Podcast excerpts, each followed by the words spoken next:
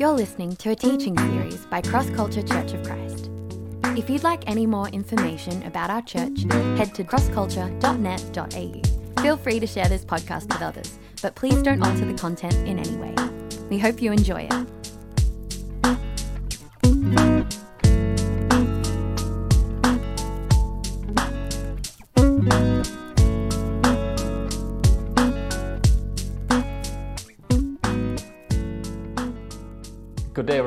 Uh, for those of you who missed last Sunday's service, uh, we have just begun a new teaching series on the book of First John, uh, looking at what it means to live in God's family. And today we look at First John chapter 1, verse 5 to 10. Maria and I have been blessed with four children, uh, so our home can be quite noisy at times, uh, especially now they are all doing their schooling from home. Uh, so you can imagine there are always conversations in the house. Sometimes we talk over one another, and as parents, we always try to engage them at appropriate times, one way or another. And, and sometimes they pay attention, but sometimes they don't. And sometimes they are too engrossed with their games, with their study, or with other things that they are doing that they might miss what we parents are telling them. So, so I know that if I want to tell them something important, I cannot just simply say it. I have to gather the kids and I have to say, kids, uh, Papa has something to say, or I have an important news, or simply, kids, Daddy has, or Daddy wants to say something, or Mommy has something to say. Because if we don't preamble it with that, chances are they don't pay attention. Chances are they don't give their full attention. And, and I guess we do that all the time anyway when we speak to one another. Uh, we say, let me tell you something. Or we say, you know what? Or listen to me. Uh, even Jesus also used the phrase, truly, truly, I say to you, uh, because he wants us to give him the full attention. And similarly, when Apostle John starts our short section today, he began by saying in verse 5, This is the message we have heard from him and proclaim to you. This is the message. This is what we heard, and this is what I am telling you. John does not want us to miss what he wants to say, so we better pay attention. And there are three things John wants to tell us in this short section. Three things. One, God is light. Number two, we must not hide in the dark. And number three, come to the light and receive forgiveness. God is light, we must not hide in the dark and come to the light and receive forgiveness. So, firstly, God is light. In verse 5, he says, This is the message we have heard from him and proclaim to you that God is light and in him is no darkness at all. Now, you would have remembered uh, in verses 1 to 4, John already said that the main point of his whole letter is to declare Jesus Christ to, to us, to you, to us, so that we can have fellowship with God and with one another. So that's the overall picture of the letter. And what follows in verse 5, therefore, is almost like his second most important point. It's almost like saying, I'm proclaiming Jesus to you so we can live in God's family. And the first thing that you need to know when it comes to living in God's family is this that God is light. That God is light. Now, of course, the question now is what does it mean by God is light? Well, the word light appears from the beginning of the Bible. In Genesis chapter 1, verse 1 to 3 says, In the beginning, God created the heavens and the earth.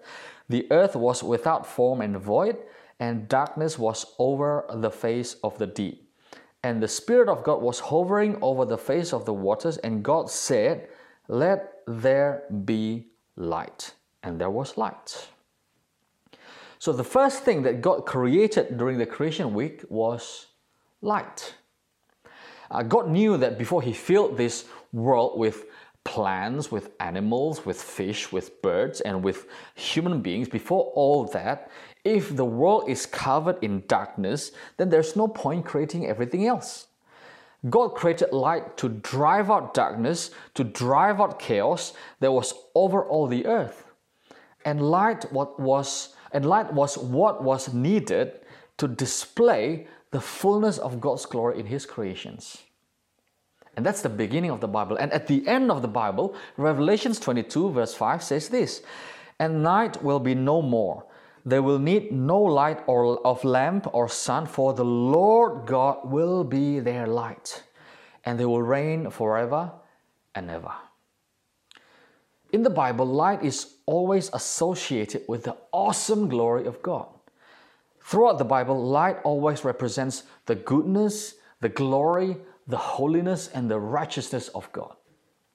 And also, it symbolizes life in its fullness. Uh, in John chapter 8, verse 12, Jesus says, Again, Jesus spoke to them, saying, I am the light of the world. Whoever follows me will not walk in darkness, but will have the light of life. So, the light of life, it is the very opposite of darkness that represents wickedness, sin, death, and the judgment of God. The very opposite of the very essence of God. That's why those who believe in Jesus is said to have crossed over from darkness to light, from death to life. 1 Thessalonians chapter 5 verse 5 says this, "For you are all children of light, children of the day. We are not of the night or of the darkness. So, the first thing that John is telling us in this section is that if you want to have fellowship with God, you must know that He is light.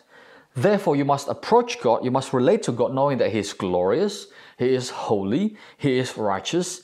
And because He is light, darkness has no place in Him. And because He is light, nothing is hidden from Him.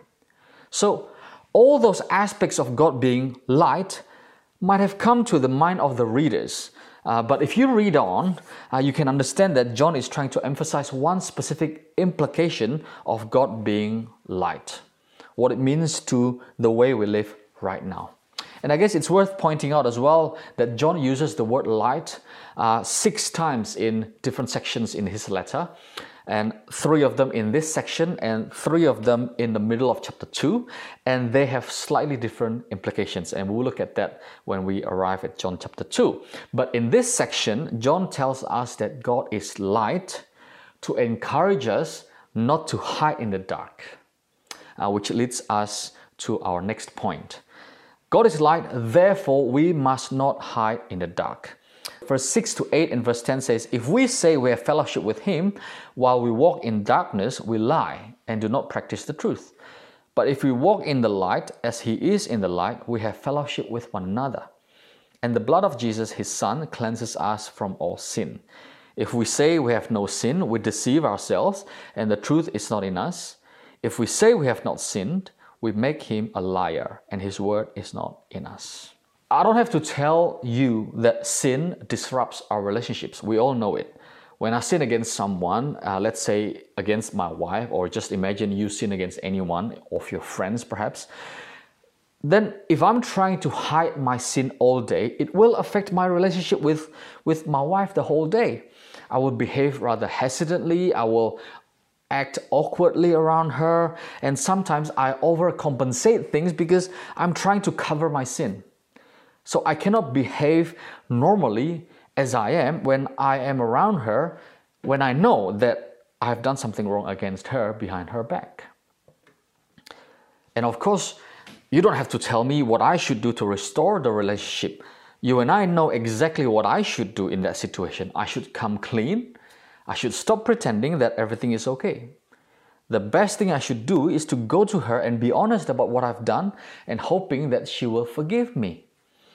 And that's what John is saying here. When, we, when you want to live in God's family, you need to know that God is light. And therefore, when you sin, not if you sin, but when you sin, there's no point hiding it from God and there's no point pretending that everything is okay.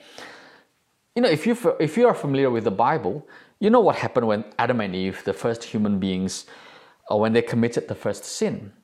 After they realized that they had disobeyed God, they tried to hide from God.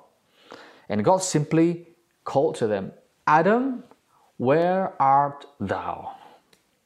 You know, you know, because it was old English back then. anyway, joking. God asked the man, Where are you? Where are you? Not because God did not know where they were, Nothing is hidden from God. God simply wanted them to come clean before God. So when John encourages us to walk in the light, he's not saying that if we have fellowship with God, we will not sin at all.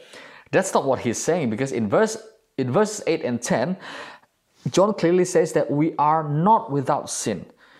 Instead, when John when John says walking in darkness, what he means is that when we pretend that we do not have sin. Warren Wiersbe puts it rightly in this way It is possible for a believer to live in sin, yet convince himself that everything is fine in his relationship to the Lord. So, in this context, walking in the light means being honest about our sins. If we claim to be without sins, we are actually lying. We are lying to God, we are lying to others, and we are lying to, to ourselves as well. Now, of course, with the help of the Holy Spirit, uh, we must put sins to death. Our life as a Christian must be marked with victories over sins. However, until Jesus returns, we will, we will never be perfectly sinless. So, until then, we must be honest about our sins that whenever we sin, instead of hiding it in the darkness, we must bring it to the light. We must confess our sins, confess it to God, and confess it to others as well. We must not hide, or even worse, nurture our sins in secret while appearing very spiritual to everyone else. Now, of course, does it mean that every time we sin, we must tell everybody our sins? Of course not. You don't go around and tell, hi, hi John, good morning. I killed someone last night. How's the family? No, you don't do that, right? They will, or they will only make you sound like a cold-blooded serial murderer. And this kind of thoughtlessness, this kind of thoughtless confession might end up stumbling others or scaring other people. So, no, it doesn't mean that we must confess our sins to everyone without exercising care or wisdom, but it means that each of us, each of us must have a group of people with whom we can be open about our sins and about our temptations. Or at least at least we have someone in our life whom we give permission to keep us accountable. So my question to you is do you have that person in your life? Do you have that group of people in your life if you don't find one make it a priority to have one we desperately need this kind of person, this kind of group in our life so we can continue living in the light. James chapter 5 verse 16 says, Therefore confess your sins to one another and pray for one another that you may be healed. And it also means that you should confess regularly to God. Now, in our family, uh, when we do our family devotion, uh, we end it with family prayer. Uh, we start with the youngest one to the oldest one, and each of us must confess our sins to God in front of each other, before each other, before we ask God for things. That includes me. God, I'm sorry. I was harsh towards mommy this morning. I was maybe I was cruel. I was not patient this morning. Help me to be more patient, to be more sacrificial, and to be more gentle with my words. So I have to openly confess my sins to God because I want my kids to know that I am also accountable to God and, and I am also accountable to them. So living in God's family means we are living in we are living as an honest family. God is light, therefore we must not hide in the dark. Instead, my third point, instead, we must come to the light and receive forgiveness. Verse 9 says, If we confess our sins, He is faithful and just to forgive us our sins and to cleanse us from all unrighteousness. Now, a bit silly confession here.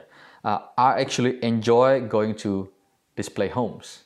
Uh, I'm not necessarily planning to build a house, uh, but I enjoy going to display homes.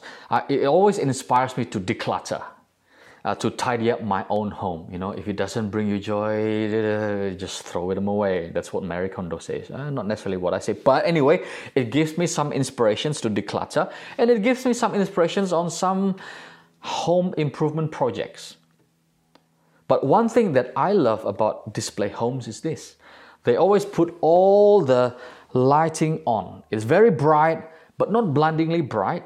It's bright, but yet warm inviting, very welcoming. With the right kinds of lighting, your house can actually feel very cozy, very warm, and very homey. I guess when we think of God as light, He's not always a thunderous lightning. Well, sometimes God can be because the Bible says that He is consuming fire, especially if you are rebellious and if you are unrepentant. But to those who are honest, to those who come to God with broken and contrite hearts, God's light is bright, but yet sweet, warm, and homey. When you come to God in confession and repentance, you really feel that you're back home. You can almost imagine God is sitting there on that dining table in the dining room, inviting you to dine with Him again. That's how God is like, God as light can be. And, and in my experience, there are two reasons when I find it difficult to confess my sins. Uh, firstly, when I feel that I have not sinned, I justify my sins, I get quite defensive, and John has tackled this on our previous point uh, not hiding your sins, because we are lying to ourselves, we are lying to God. Uh, so be humble and confess our sins. But another reason I find it difficult to confess my sin is when I feel like God will not forgive me this particular sin. But in verse 9, John is telling us explicitly that the reason we can openly confess to God is because He stands ready to forgive. When we sin, it is easy for us to think that we don't deserve God's grace anymore. We don't deserve God's love anymore. And Satan is having fun. Satan is going to use our guilt and shame to drive us away from God. But that's a lie from Satan. Satan is trying to deceive you into thinking that God, God's forgiveness is it depends on your good works, that God's forgiveness depends on your good works. But that cannot be further from the truth. God is light, and that light will overcome even the darkest of darks because God's forgiveness is not based on your good works. God's forgiveness is based on Jesus' death and resurrection. Verse 9 says that He is faithful and just. Faithful and just. A number of years ago, when I spoke uh, with a Muslim neighbor, uh, he brought up the point that it doesn't make sense for, for, for God to forgive us without doing anything, without us doing anything. That would make him not a God of justice. And I think almost every Muslim believes this. However, we know that our God is a just God and He does not leave our sins unpunished. That's exactly what Jesus did on the cross. On that cross, the faithfulness of God, the mercy and love of God, and the justice of God meet. Jesus has died to pay for our sins. He nailed our sins to that cross, and on that cross, He cried out, It is finished. He has paid for our sins in full. So, friends, whenever you sin, Satan will tell you, You're not worth it. God is sick of you. You are beyond forgiveness. But, friends, whenever you sin, Jesus is telling you, it is finished. So come to me, all who labor and are heavy laden, and I will give you rest. That's his promise. So, three things we talk about today God is light, therefore, we must not hide in the dark. Instead, come to the light and receive His forgiveness. So let me ask you a few questions and then I close. What sins are you currently battling with? What sins are you currently battling with? Anger? Lust? Envy? Pride? Self pity? What specific sins are you currently struggling with? And secondly, are you bringing those sins to God? Are you being honest with God about those things, about those sins? Maybe you want to do that today after the service. And do you have anyone that you can speak openly about the sins that you're struggling with? Do you confess it to God and you confess it to others as well? And I should ask as well for us as a church, what sins are we struggling with as a church? As a community, are we lacking compassion for the poor? Are we lacking passion for the lost? Are we too inward looking? You can talk about this in your life group as well. So think about those questions. And, and if you're not a Christian, friends, his invitation is open to you as well. Come to him, be honest, be humble, confess your sins to him, ask him for his forgiveness, and he will forgive you and he will give you rest. Let us take some time to reflect, and I will close in prayer. Let's take us some time to reflect.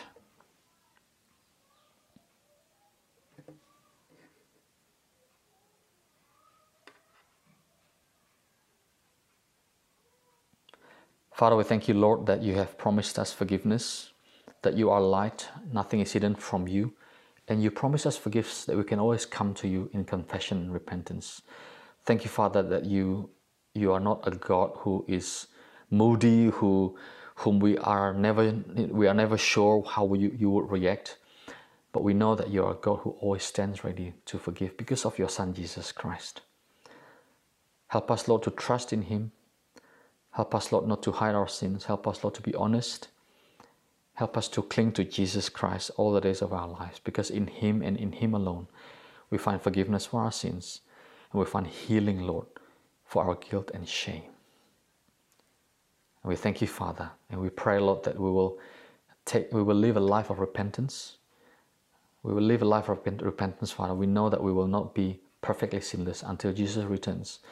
But now what we can do is to always come to you every day in confession, repentance, because we know that you are a really good God, you are a merciful God. In Jesus' name we pray. Amen.